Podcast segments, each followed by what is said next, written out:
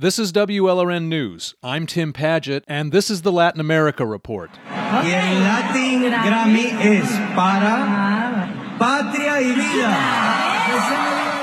Earlier this week, we looked at how the song Patria y Vida helped fuel the unprecedented anti government protest in Cuba this year, and how those protests helped Patria y Vida reap rewards like the Latin Grammy for Song of the Year it won Thursday night.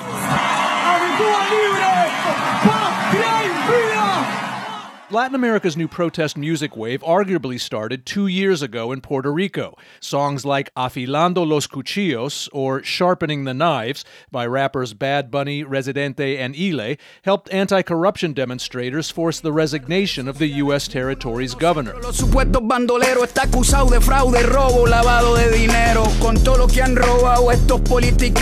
Countries across the region, like Chile, are feeling the effects of the trend.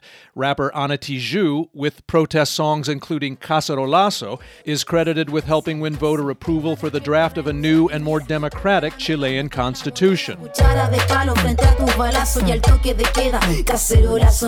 Latin American music expert Lily Blanco, a Cuban American singer songwriter in Miami, says the synergy between musicians and protesters is likely to grow in a region where reform is frustrating at best. One is saying, you know what, I'm with you, and the other one saying, yeah, they're with us. When you do that, you're telling them, keep fighting. And you're giving them the lyrics, the words to use. And it happens to be melodic and it happens to be really, really genuine. I think that that changes societies for sure. Today, WLRN intern Elliot Rodriguez tells us how protest music is helping protesters change Colombian society. In Colombian slang, chimbita means beautiful girl.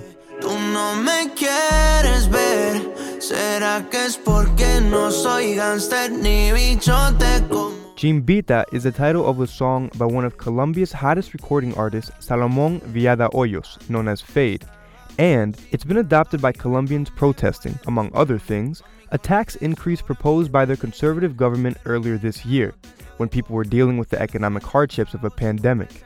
At one solidarity protest march in New York last May, a sign in Spanish said the only chimbita, or beautiful thing, would be a better government in Colombia.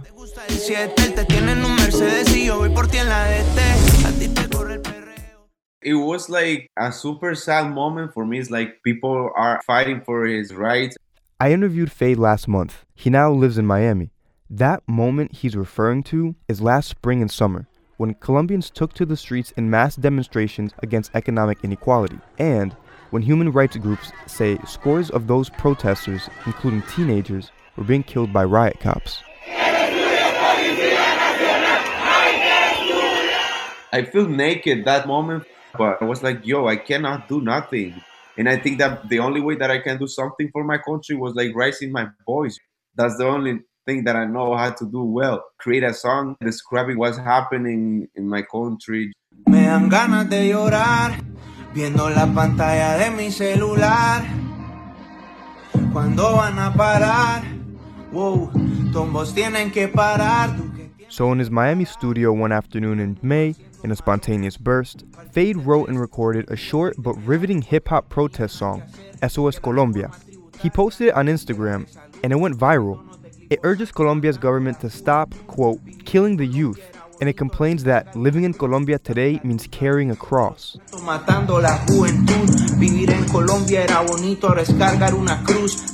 Feid also implores demonstrators not to fire back at police.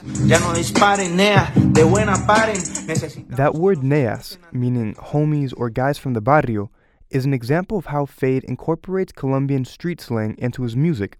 He told me he wants his songs to sound like the barrio of Medellin, where he grew up. I'm always trying to put that Colombian thing, something that people can feel, you know, just human stuff. And I feel so proud of that, you know, because I came from there, you know, I came from the bottom. I came from a super cool hood, playing soccer in the streets and everything. And that culture had a super huge spotlight right now. Colombia's barrio culture is in that spotlight largely because of the anti government street protests, which have been erupting off and on for two years now. That in turn made Feid an especially credible voice for the protests because his verses connect with the grievances inside those tough working class neighborhoods. Carlos Naranjo heads the expat activist group Colombian Progressives in Miami, which has held rallies here in support of the Colombian protests, one of which Feid took part in the fact that he imbues his music with those colloquialisms of, of the country is just uh, really powerful because the uprising is about the immense social and economic disparities in Colombia.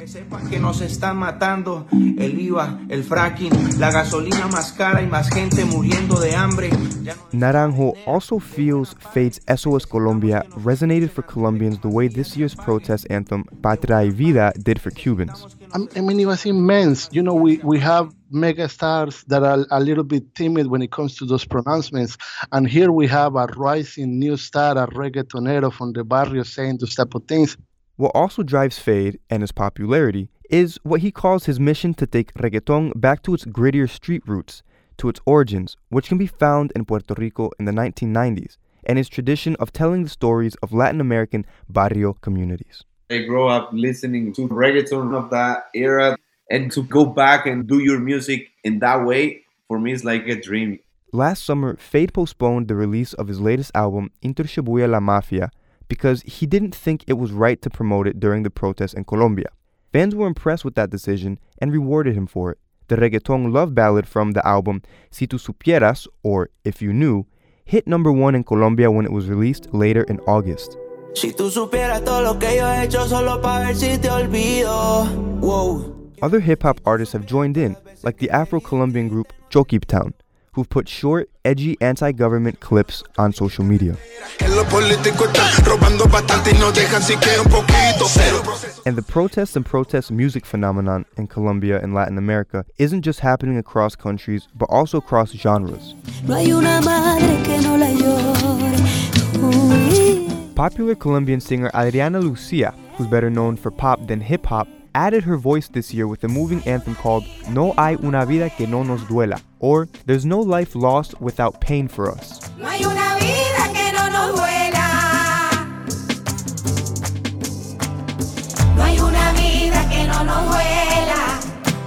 In Latin America right now, there seems to be no protest without protest music. I'm Elliot Rodriguez in Miami.